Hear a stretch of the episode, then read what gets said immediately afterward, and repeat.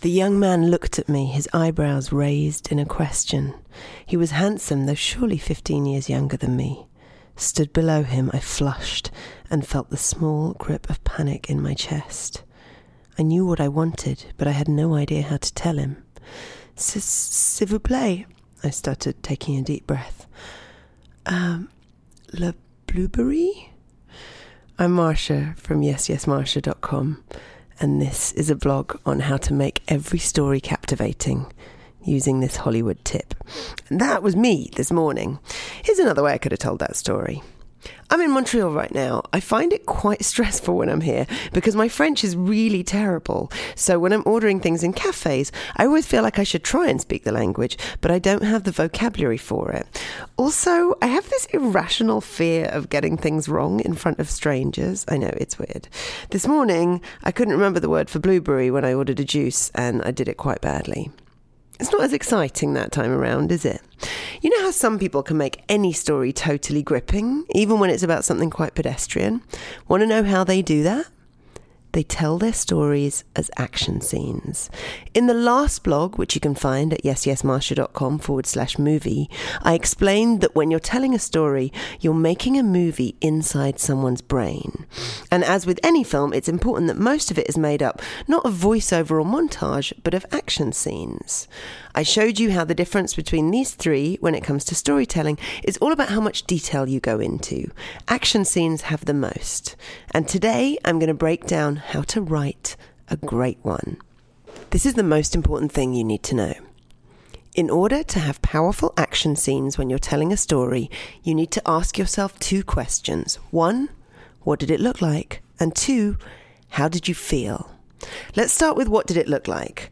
I know that might feel intimidating, so let me reassure you that you don't have to describe everything that you could see in that moment. All you need are the parts that are important. For example, in that story I told you before, the fact that the man was handsome and much younger than me feels relevant. His handsomeness was enough to increase my nerves, but his youth showed you that this wasn't likely to be a romantic scenario. But his hair colour, what he was wearing, not relevant. In the story I told about my granny in the first blog in this series, the one at yesyesmarsha.com forward slash movie, I told you how my mum and I put mattresses on the floor of my granny's bedroom. Those were important because it shows you that we weren't sleeping in beds that were already there. It was such an important time that we made an effort to sleep in the room with her. But the bedding we used or what time we went to sleep, not relevant. Think about which visuals need to be in the story. Was where you were standing relevant?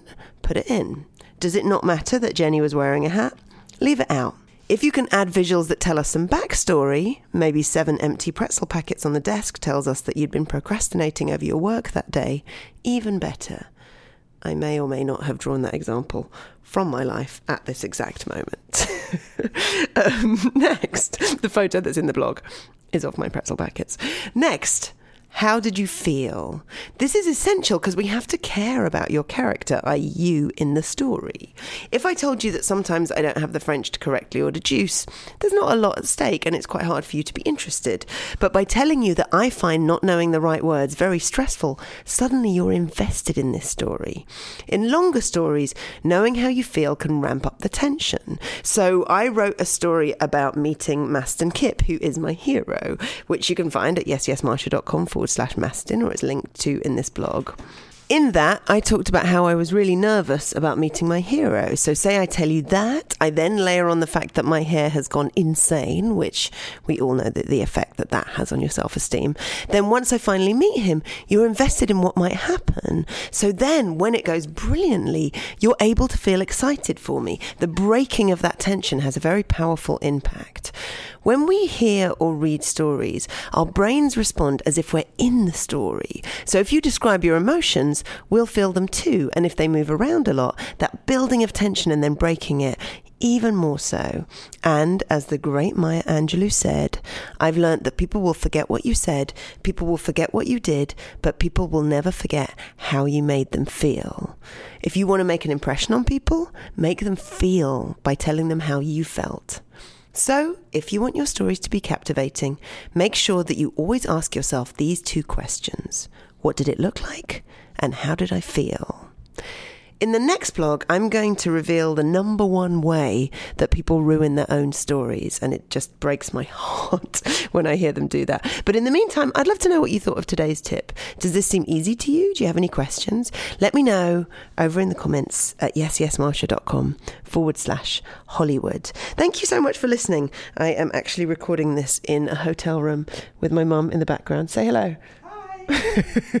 I made her sit quietly on the bed because she interrupted two or three times by coming in and out. And I was like, Ma, I'm recording this. You can't come in.